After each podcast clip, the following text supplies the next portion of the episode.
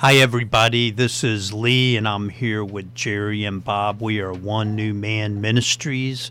We are an Ephesians 2 ministry, a ministry of reconciliation between all believers in Yeshua HaMashiach. That's Jesus Christ. For Yeshua is our peace, and his flesh he has made both groups into one and has broken down the dividing wall, that is the hostility between us, that he might reconcile both groups to God in one body through the cross, thus putting to death that hostility through it. And he came to proclaim peace to all of us, for through him both of us have access in one spirit to the Father. Last week we were talking about Yeshua as the perfect judge, king, prophet, and priest, and the sacrifice for our guilt. And this week we get to talk about how Yeshua, as an example, when he walked on this earth as a human being, showed us what it means to look at other people with the eyes of God, with the eyes of Yeshua HaMashiach. And on our website, this is what it says: to see another with the eyes of Yeshua HaMashiach is to open yourself to their pain, to see them with compassion and love. So what are we going to talk about today, Jerry? We have our Torah portion begins in Deuteronomy chapter 21, verse 10.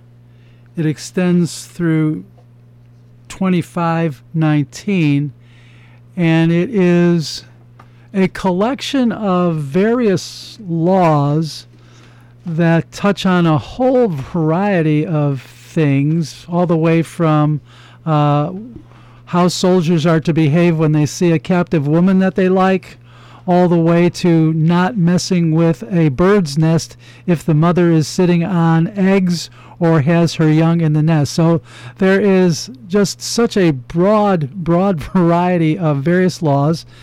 And I think in our discussion earlier,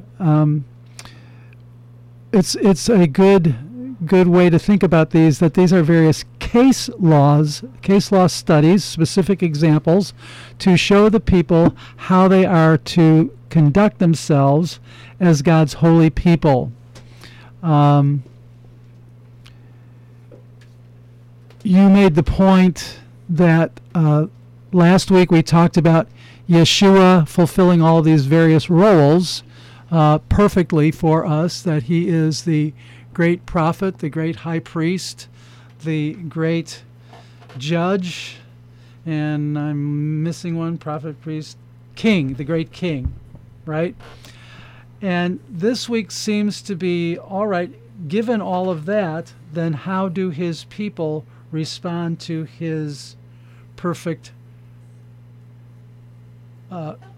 carrying out of those roles? How should we then live? I think Peter says, and that's what this is going to portray, and in a variety of ways it demonstrates a couple of different things. It demonstrates how to be holy, how to be just, fair, equitable.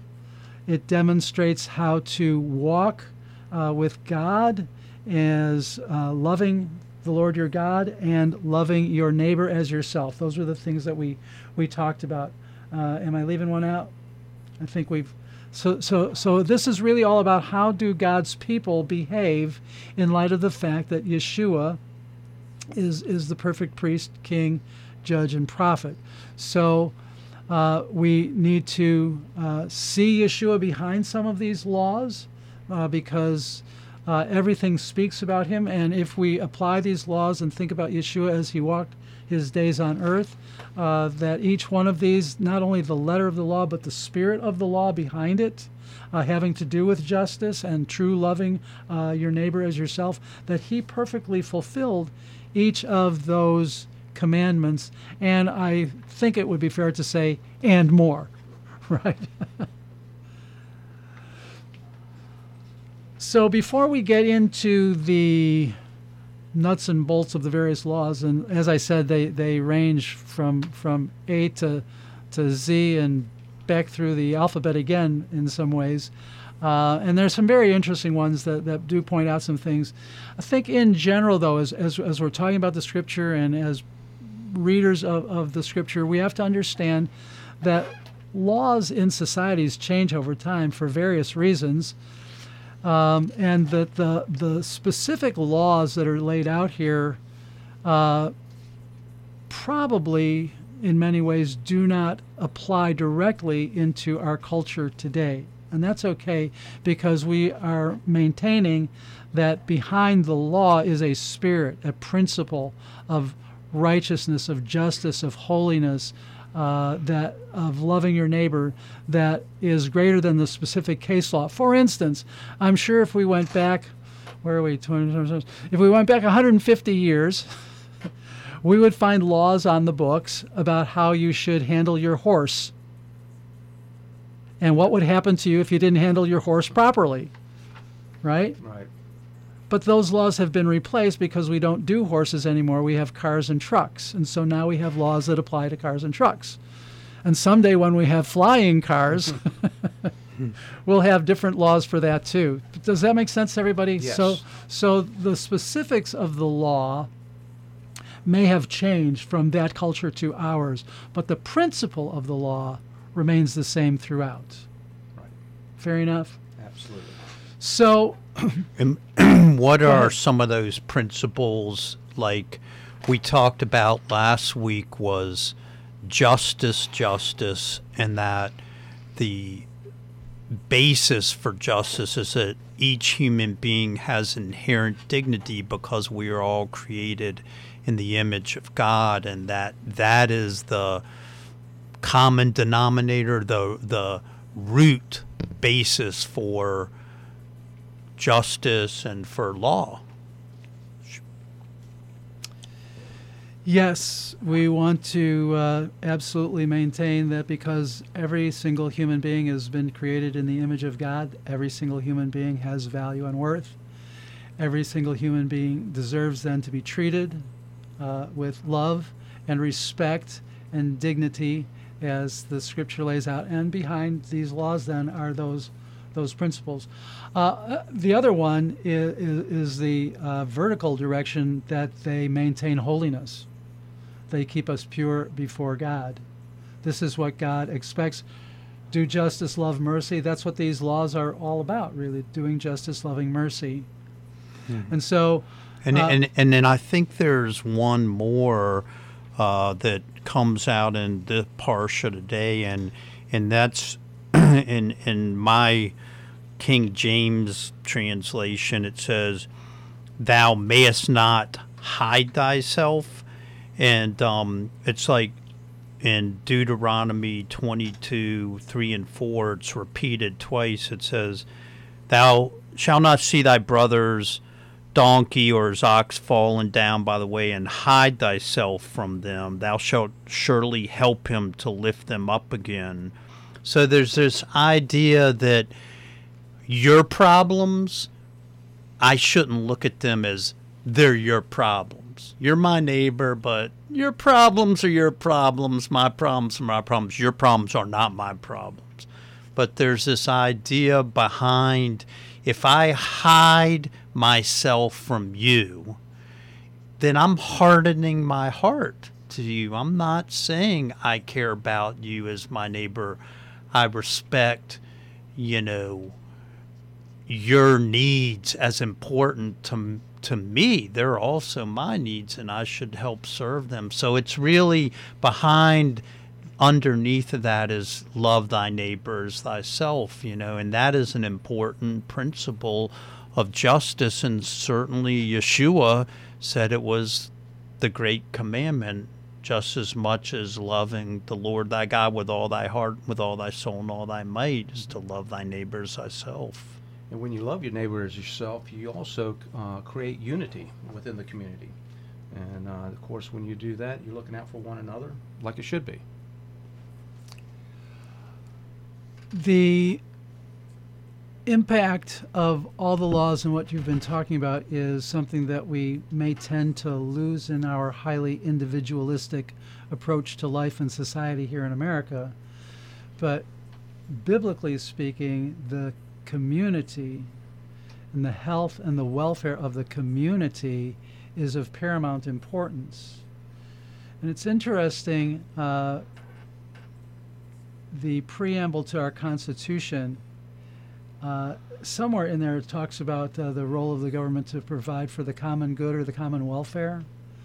That idea of community is supposed to be part of who we are as Americans too, but we have so gotten away from the collective idea of our human responsibility. You know, that we have so highlighted the individual that we've forgotten the collective. In other countries, especially in the East, the collective is so highlighted that the individual gets lost. And the Bible helps us find that fine line between maintaining our personal identity, and that's not a good word to use these days, our personal individuality, let me put it that way, but as part of, an important part of, the greater collective good. This is behind Paul's analogy with the body, right?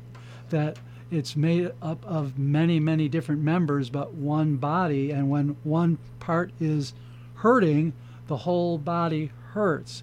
So when I bang my thumb with a hammer, my thumb is really hurting, but you know, up in my brain is where it's registering.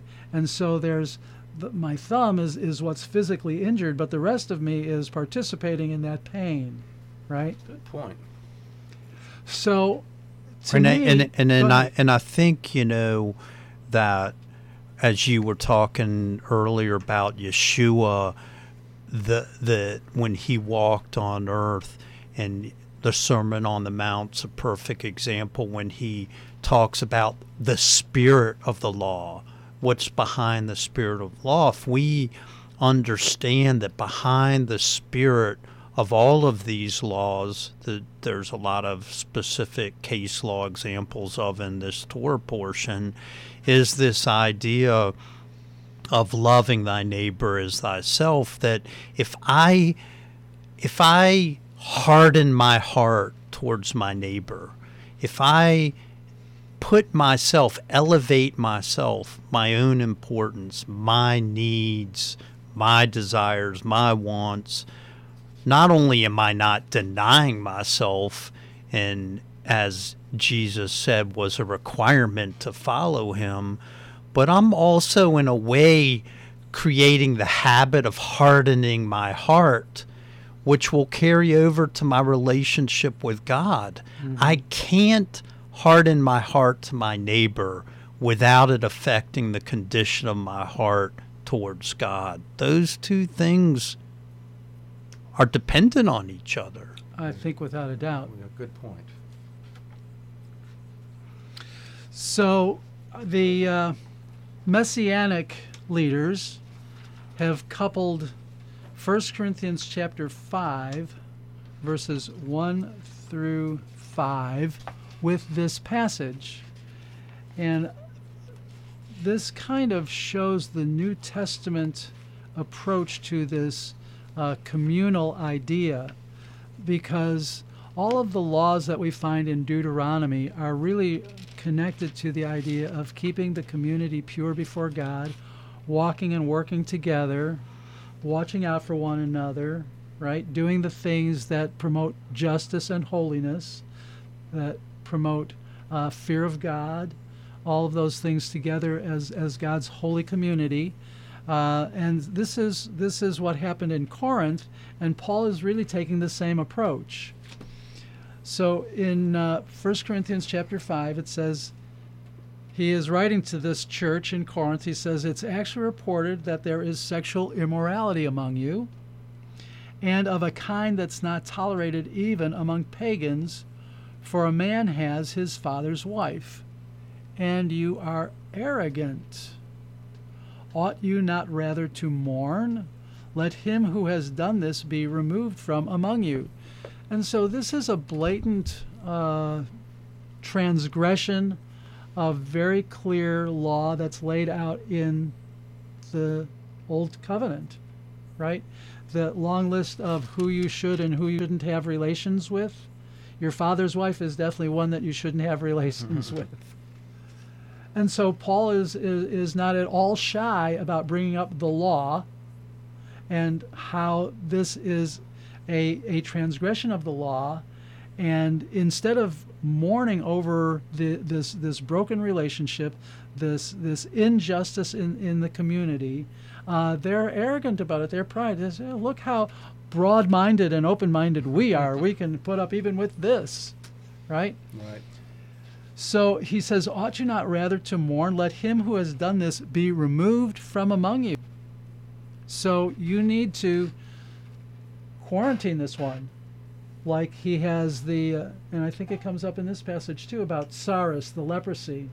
And leprosy isn't always the best translation, but this skin affliction that signifies, according to the rabbis, signifies God's judgment on something that person has done. And they also comment further that slander is usually the case. That's why people were stricken with this skin affliction that our Bibles call leprosy in some places.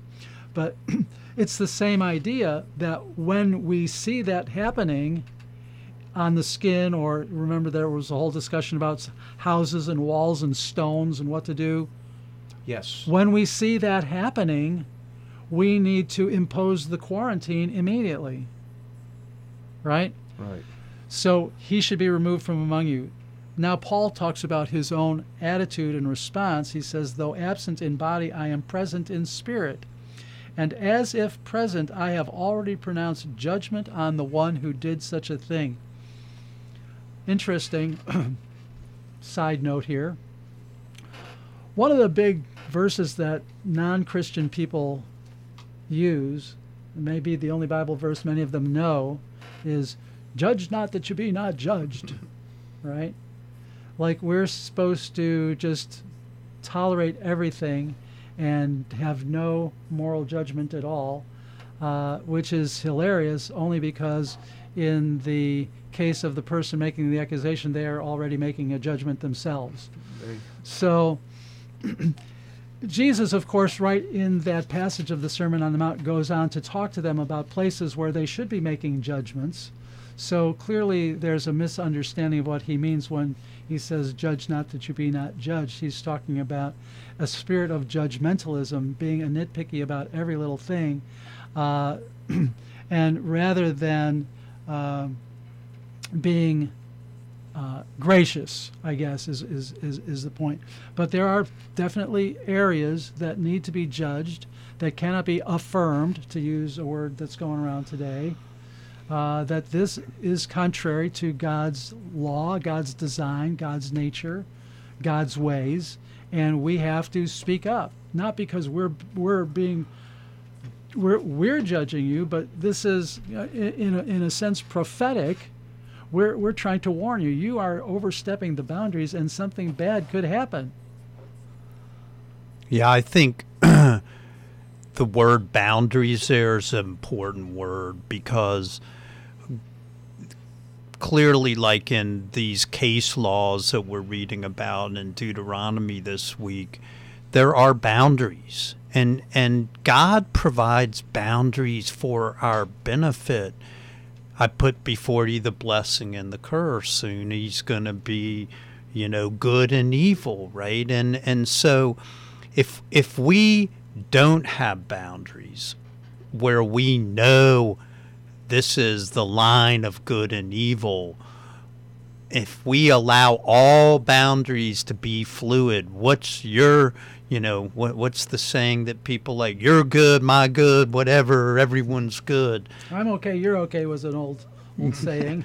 But that boundaries are important because they're important to God, because dignity, so this idea of justice deriving from a person's inherent dignity because they're created in the image of God, dignity doesn't mean we're all the same. We aren't all the same. Men are different than women. Women give birth. They nurture children. Men, and at least in the past, have been the warriors. They go out and fight, you know, and there's a lot of examples in this week's Torah portion about the differences between men and women and the need to respect that boundary, not only to provide and protect for women and to allow them to have their nest and raise their children and to allow them to continue the name of the family and to have children, but there's also this idea that being a man has certain rights and certain things we need to respect about being a man. So I think the boundary issue is important. God gives us boundaries to protect us so we know what is good and what is evil, because when we cross the boundary, which we all do, we all cross the boundary of, you know, what's right and wrong according to the law. We all need the salvation of Yeshua because we're not perfect and we need God's mercy. And so included in this parsha are boundaries and judgment, but mercy. And you see it all everywhere, Jerry. Look at 1 Corinthians 5:4. And let me read. It says, "When you are assembled in the name of our Lord Jesus, with my spirit and with the power of our Lord Jesus, turn that one over to Satan for the destruction of his flesh." That's the judgment piece of it. "Then so that his spirit may be saved in the day of the Lord." So he wants to save his spirit. You know, that's the eternal piece of it. So I think that's, you can see that judgment, mercy in that line too. Without a doubt. And we want to point out that they followed through on this, and many people, if not most people, look at what Paul writes in 2 Corinthians as an indication that their turning him out produced godly sorrow and true repentance. So that turning him out was indeed the loving thing to do. Putting him out where he suffered the consequences of his choice, almost like the prodigal son, right? Suddenly you see it was better back there, and you repent, and you come back, and you confess your sin, and you're cleansed from your sin and restored to the fellowship. In fact, Paul sort of had to admonish the Corinthians, no, take him back because he really has exhibited true sorrow, right? So there's a danger then once we've done this, then maybe the congregation becomes endangered by the possibility of pursuing, air quotes, justice further than it ought to be, and there's the mercy and is greater than judgment piece that we may get caught up as the congregation. But the point I'm really looking at here is this idea that preserving the integrity of the community in its holiness, in its righteous walk, in its commitment to love one another. And what we're saying here too, though, is the expression of love is sometimes going to be some kind of discipline, some kind of rebuke, some kind of warning, some kind of excommunication, that to use the official word here. He was excommunicated. He was put out of the community, excommunicate, put out of the community for a time until he repented, and then he did.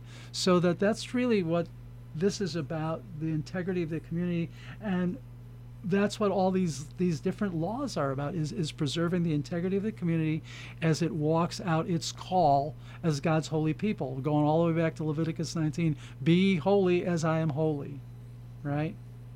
But it's also just community, but downsized it a little bit for the family also. We can look at it that way.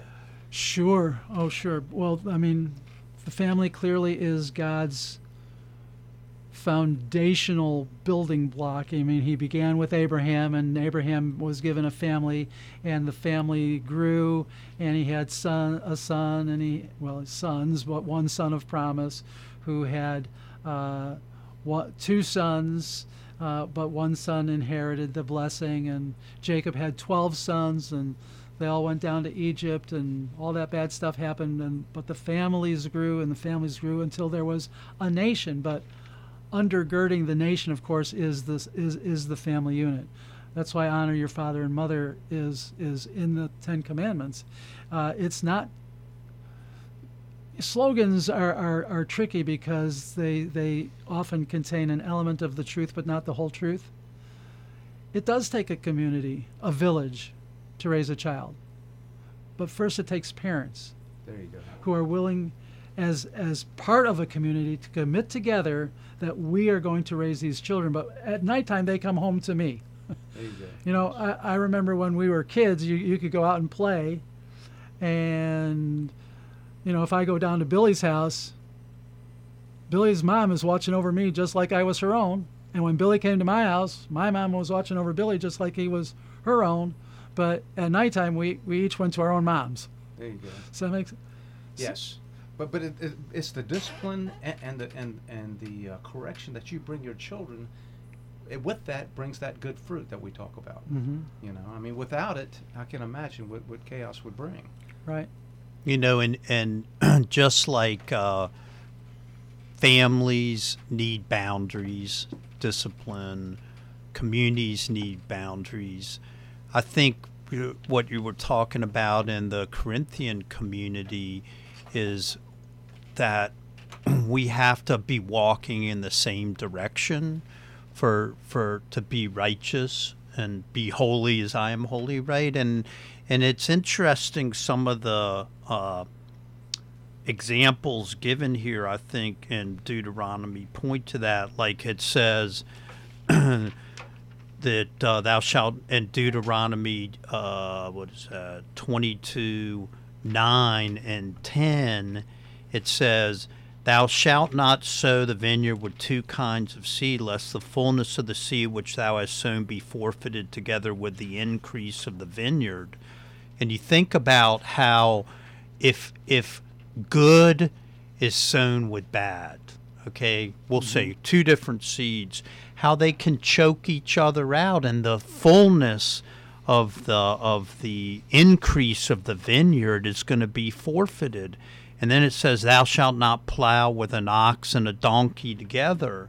And it's this whole idea of if you have an ox and a donkey plowing together, they're unequally yoked, they're going to fight against each other, it's going to be inefficient, it's not going to achieve the desired result. And I think, you know, when Jesus talks about in the Sermon on the Mount, and he talks about how anger is akin to murder, and how looking at another woman with lust is akin to adultery, he's really talking about disordered desires and properly ordered desires. And I think, you know, that's sort of the underlying principle here, is that we as a community, as a family, as a community, as a church, we need to be pulling in the same direction.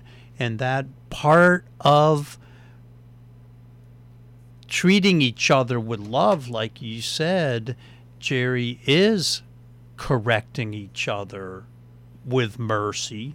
You know, it's not harsh judgment. Mm-hmm. Nevertheless, it's judgment, and it's judgment done from a point of view of mercy and love, like God himself, who is merciful and gracious, full of steadfast love and truth and righteousness. So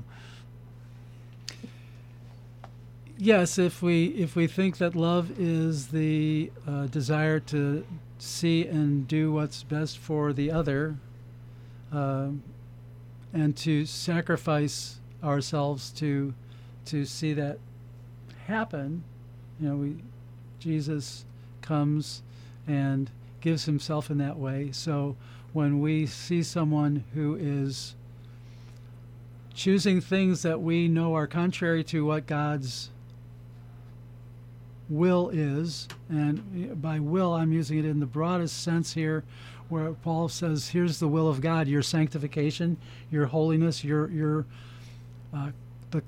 closeness of your walk with God, if we could put it, that's God's will. And so when we see people who are going off the path, who are crashing through the guardrails, who are about to go over the cliff, it is not loving to be silent about it, is it? It's true. And so, you know, we need to see that is part of our love for someone, is that direction. I mean, just as parents, we love our kids. We don't want to see them burn their hands, so we say, stay away from the stove. You know, those kinds of things, you know. Don't poke the dog with a stick or he'll bite you. Those kinds of things we correct, and because we love. And so that really should be carrying over into the church. But we, again, I think in our society, and this kind of gets to the if you see your donkey or your brother's donkey going wrong. What if you see your brother going wrong? Gently approach him. Well, it's what it says is don't hide yourself. In other words, don't say, oh, I see he's going down the wrong path and it isn't going to turn out good for him, but it's not my business. Not my business. Yeah. It says don't hide yourself. My English Standard Version says don't ignore it. Good point. You can't look the other way. That's really hardening your heart. I mean, it really isn't. And it goes back to what I was saying about our little phrase on the internet, to see another person with the eyes of Yeshua is to see their pain and to see their suffering and to see them with eyes of compassion. That's basically what that means. Mm-hmm. And that is walking in the Spirit, wouldn't you say, Lee? Yeah.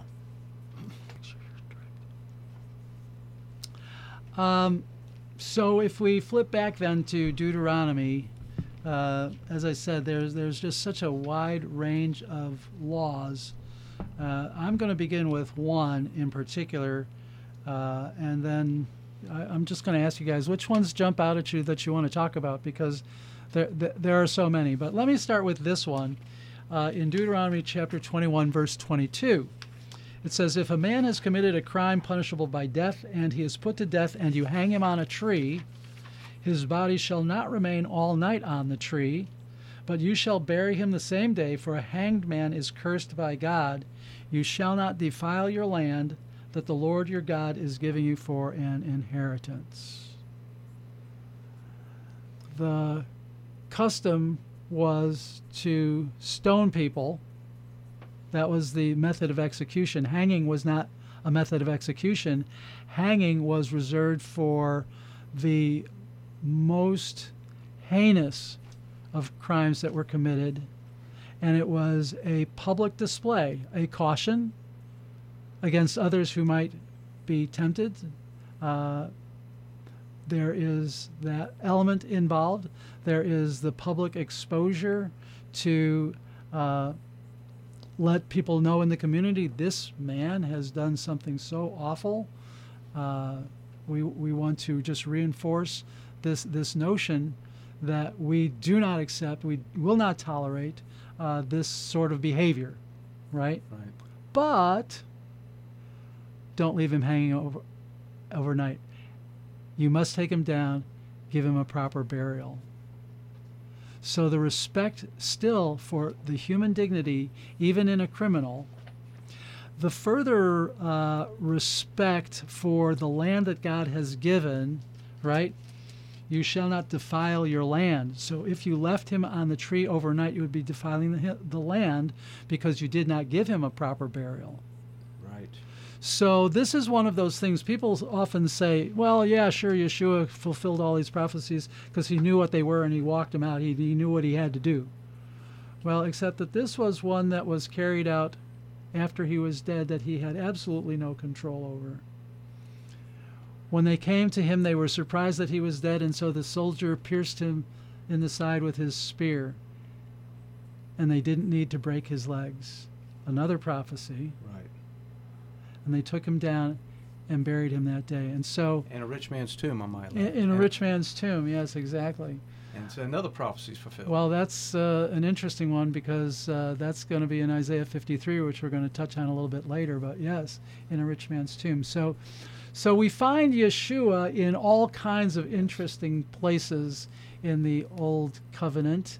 As we said, so all of these laws, in one way or another, reflect his holy character, his perfect relationship with the Father, his perfect relationship with all of mankind around him, how he was able to be holy and just and righteous in all of his dealings with the people around him. But this one in particular, then, is something that is a messianic indicator, let's say. Not directly a prophecy, but something that was part of the law that Jesus, even in his death, he came to fulfill all the law. He came to show its proper goal, its proper end. That's what fulfill is talking about here. He came to show that. And so even in a little detail like this, we see Yeshua behind it, in it and behind it and through it all. And he became a curse for us, you know. That's what I see here, so that we would have life in him. Exactly. You know, this is the passage that Paul picks up in Galatians to talk about how he became the curse on the tree. Right. Yeah. Yeah. Hallelujah. Hallelujah. God made him who knew no sin to be sin for us, that we might be made the righteousness of God in him. Right? That's incredible. Yeah. Extraordinary. If you are struggling with sin and you want to be right with God, you need to come to Jesus, because he has taken the curse. He has taken all our unrighteousness, that we might be made righteous in him, through him. So what are some other laws that you... Well, Jerry, there's one thing here that in Isaiah that we can take. In Isaiah that we can take, it says, I hid my face from you for a moment. Too low, too high. Go ahead. Okay. I hid my face from you for a moment, but I will have compassion on you with everlasting love. So this is also, I mean, he's fulfilling, you know, not only in the... Yeshua is fulfilling the Deuteronomy. He's also fulfilling the Haftorah, and he's also fulfilling the New Testament, all in one thing here. So I wanted to point that out. Yeah. Well, one of the laws that stood out for me, and I think, Jerry, that you brought up a really good point about we all struggle with sin. And, you know, one of the benefits of, you know, having a recital of different types of sins like we read this week in different case laws is, you know, something might jump out. Oh, I'm struggling with that one. Oh, he's struggling with that one. So, and one sin isn't worse than another sin necessarily, because, you know, we all, being sinners, need salvation. And we need the atonement, the once and for all atonement of Yeshua HaMashiach on the cross. We need the cross so that we can be made right with God and can be regenerated into a new man, and to be able to walk in the sense of God's forgiveness and mercy that only comes through the cross, the price that God himself paid by giving his only begotten son. So, you know, when I talk about this next sort of set of sins, I'm not on some crusade here. I'm just saying that this is one that jumped out at me, because it talks about the boundary between sexes, between men and women, and it's important in our world today. And this is from Deuteronomy 22:5 and 6. I'm going to start with 6. It says, if you come on a bird's nest in any tree or on the ground with fledglings or eggs, with the mother sitting on the fledgling or on the eggs, Ye shall not take the mother with the young. Let the mother go, taking only the young for yourself, in order that it may go well with you and you may live long. There, that's the one that goes back to honor thy mother and father in order that it may go well with you and you may live long. Right. But, you know, there is a distinction between man and woman from the beginning of the Bible. And praise the Lord, because we all are in this world because of women, our mothers. And the sanctity of motherhood is what this is about. And, you know, that ye shouldn't take the mother and their young, because the mother is what gives birth, what nourishes, what nurtures the young. And it's our job as men to protect the sanctity of motherhood that is endowed only to the feminine gender. And so God does make a boundary, and there's several, you know, verses in these chapters about the boundaries between men and women and how men are supposed to treat women when they marry them, when they're, you know, laws against terrible things like rape, you know, when they're betrothed and, you know, when they're captured in war. But I think this is one that we need to read, and that's 22:5. A woman shall not wear a man's apparel, nor shall a man put on a woman's garment, for whoever does such things is abhorrent to the Lord your God. This might not be a popular thing I'm saying, but it needs to be said because there are boundaries between the sexes and between the genders.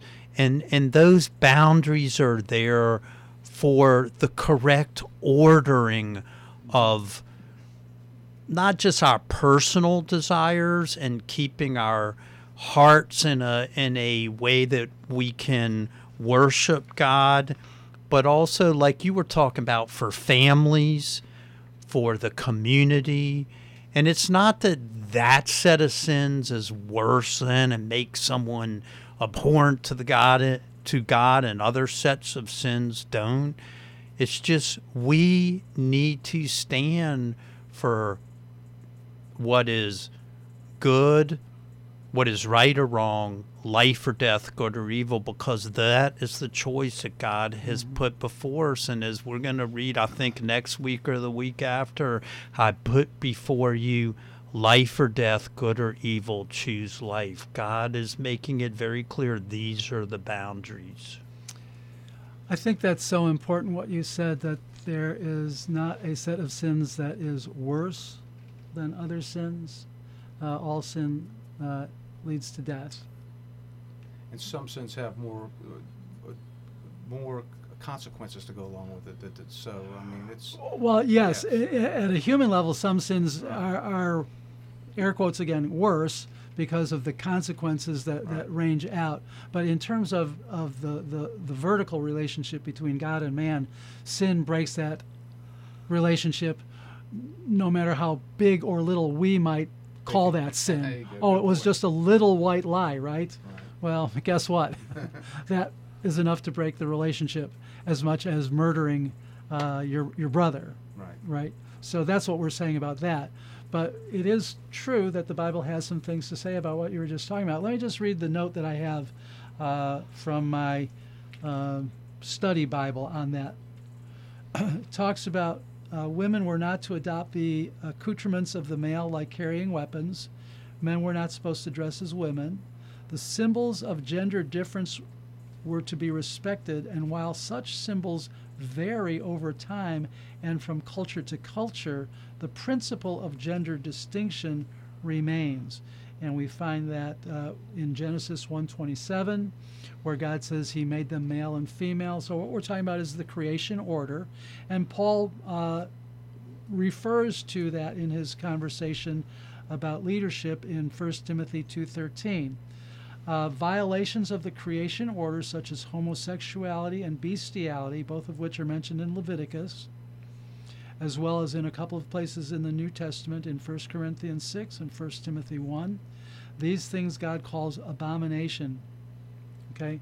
So when we say what we say, again, it's not us making the judgment. We are just trying to be honest with everybody, with ourselves, with our listeners, that this is what God is saying. He made people to be a certain way, and he wants that distinction maintained. Yeah, I mean, if we don't realize that God's holiness, right? Like you said earlier, be holy because God is holy, and that he's the whole thing we've been reading all these weeks about how God makes these rules for how a holy God can cohabitate with man, you know, if you want to say cohabitate. Yes. I mean, you know, how the Holy Spirit can come in our heart, you know, when we're believers in Yeshua. Yeshua asks the Father to send the Holy Spirit to dwell in our heart.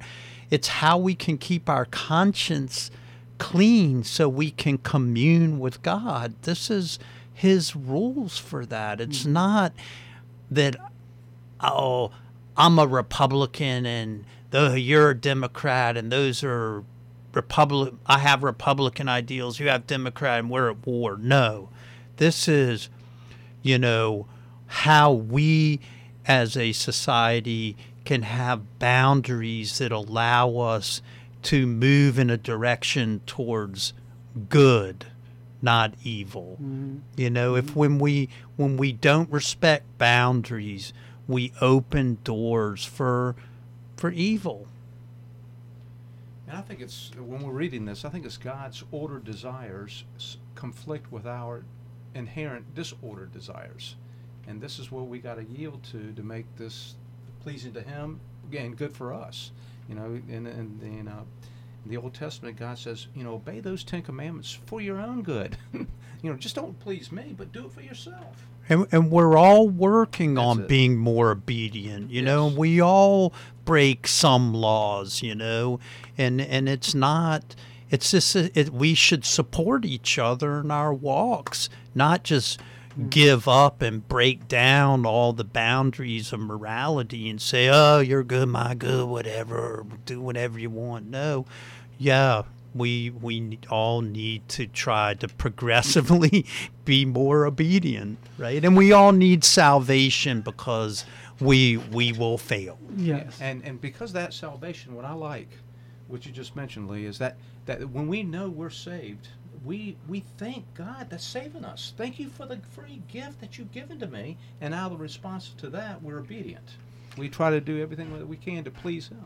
Amen. Yeah, we always want to put obedience in the right light. We're not trying to gain status or with God or earn his favor. We're not trying to get right with God through our obedience. That righteousness, that standing with God's already been achieved by Yeshua.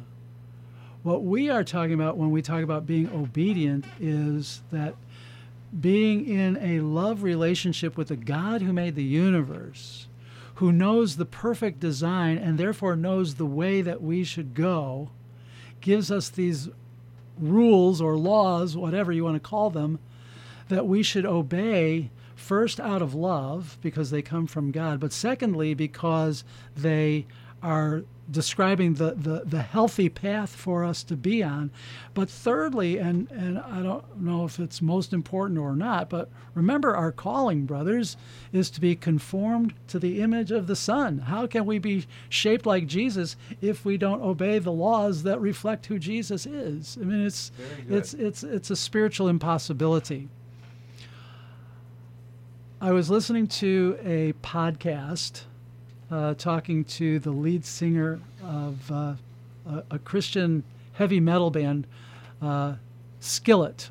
And the guy's name is John Cooper, and he's a really interesting guy, right on with his is biblical understanding about who Jesus is, who we are as Jesus people.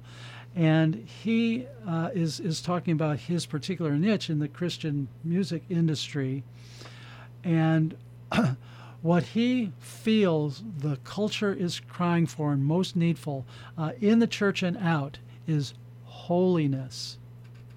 Holiness. A return to real godly behavior on the part of the church. And he didn't say so in his podcast, but I know from the readings that I've done over the years that a recapturing of the importance of holiness in the church has always been the precursor to revival. Amen. That revival happens when the people begin to get serious about sin and driving sin out and being obedient and working with the Holy Spirit to be holy as he is holy. That's the thing that God is looking for. Be holy as I am holy. And when you do, then you are living in the blessing, not the curse, right? And that is really when we can become the blessing to the world that we're intended to be, when we're actually doing the things, living the life that God wants us to be living. Amen. And you know, Jerry, we can't do it on our own, and we need Yeshua HaMashiach, Jesus Christ, our Lord and Savior, who went to the cross and bore the sins of each of us individually and of all of us collectively, so that we could be regenerated and through the resurrection into a new man individually and collectively. And you know, it is really interesting that last week our Haftorah portion was Isaiah 51 and 52, which announced the salvation of our God, Yeshuat Eloheinu. And his name, Yeshua, announced Yeshua, our God. And this week's Haftorah is Isaiah 54, and it skips Isaiah 53, which is a direct description, as it were, of Yeshua and his life and his atonement for us. So we really want to talk a little bit about that to our brothers and sisters and our Jewish brothers and sisters, because they don't read Isaiah 53 as a Haftorah in the synagogues and the temples. And it's important we ask our Jewish brothers and sisters to pick it up and read it. You can't skip chapters in this book. You can't go 51, 52, 54. I'm skipping 53. Yeah. So the interesting thing about the Haftorah reading is 52 has this two different places where it uses Yeshua's name in the context of the salvation of God. See the salvation of God. And then 54 begins with, "Sing, O barren woman." It's not clear exactly from 52 to 54 why the barren woman should just start singing. Chapter 53 is there between them. And it's a sad fact that most Jewish people are not familiar with Isaiah 53. I think, Bob, you had a story about a Messianic Jew.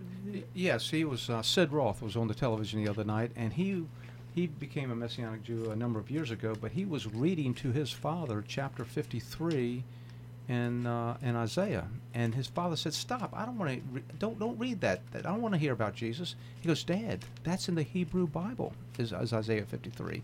So that, to me, speaks volumes. And if you want to share that with the group, Jerry, and what 53 says to some of our listeners, they may not know what it says. Yes, please, indeed, I do. And if you're not familiar with this passage, it is so profound in the ways that it describes Yeshua's life so dramatically. Who has believed what he has heard from us, and to whom has the arm of the Lord been revealed? For he grew up before him like a young plant, and like a root out of dry ground.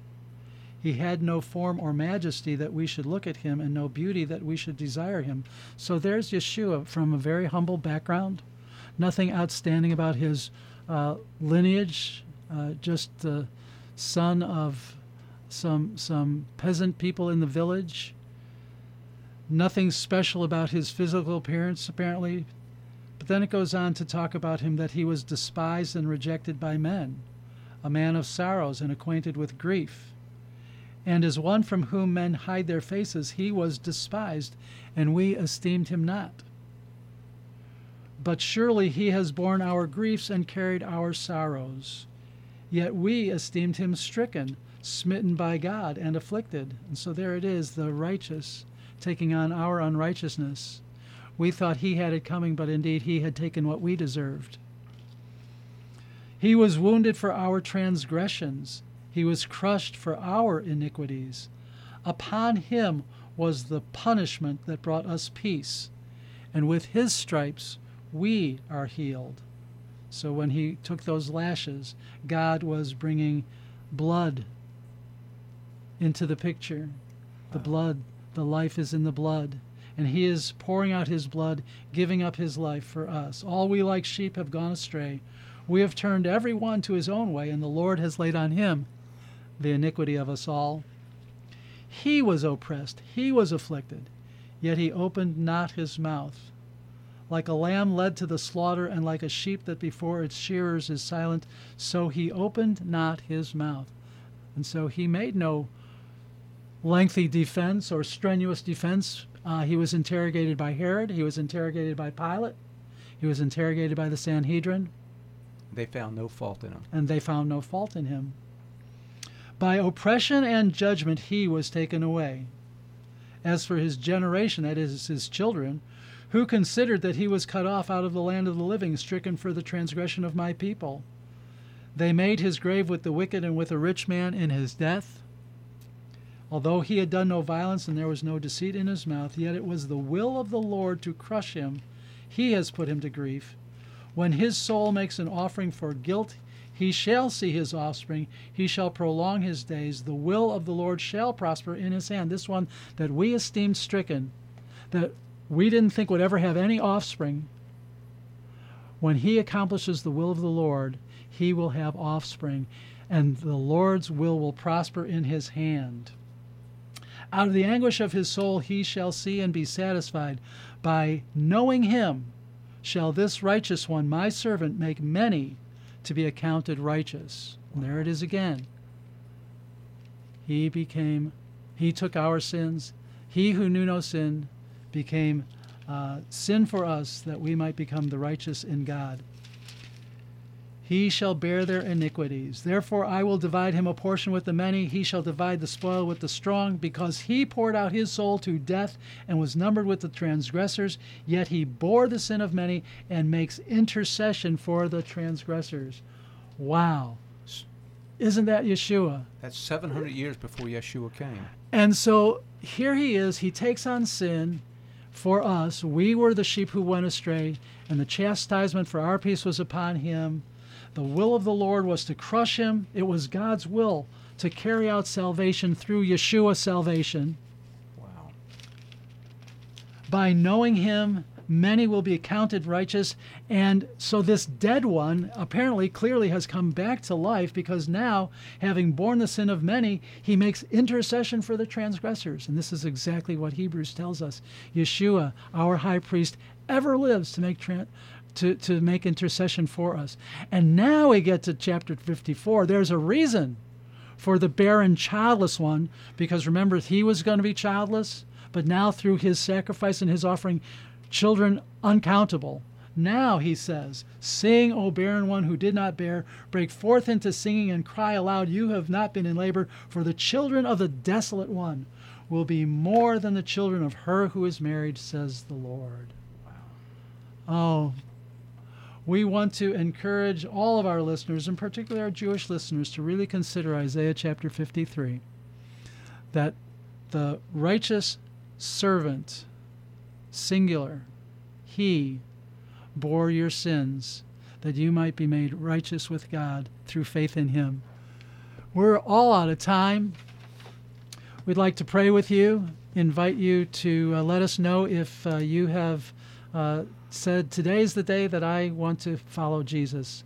I want to give my heart to God, and I want to be counted righteous through faith in him. So if that's where your heart is at, would you pray along with me? And then would you let us know on Facebook, One New Man Ministries International. Father in heaven, I thank you for Isaiah 53 and this dramatic picture of Yeshua the Savior. I'm sorry that I was one of those sheep that had gone astray, and that it was necessary for my sins to receive their just punishment. But I am so thankful that you chose Yeshua to take that punishment for me. And now I ask you to make Yeshua my Savior. I give myself to you and ask that you would forgive me through Yeshua, that you would make me your son or daughter through Yeshua, that you would put your Holy Spirit in my heart through Yeshua, and that I would desire to walk in all of your ways and to please you all of my days. I pray it in the name of Jesus, Yeshua the Savior. Amen. Amen. Let us know if that was your prayer. We're glad you were with us, and we hope to see you back next week. God bless you.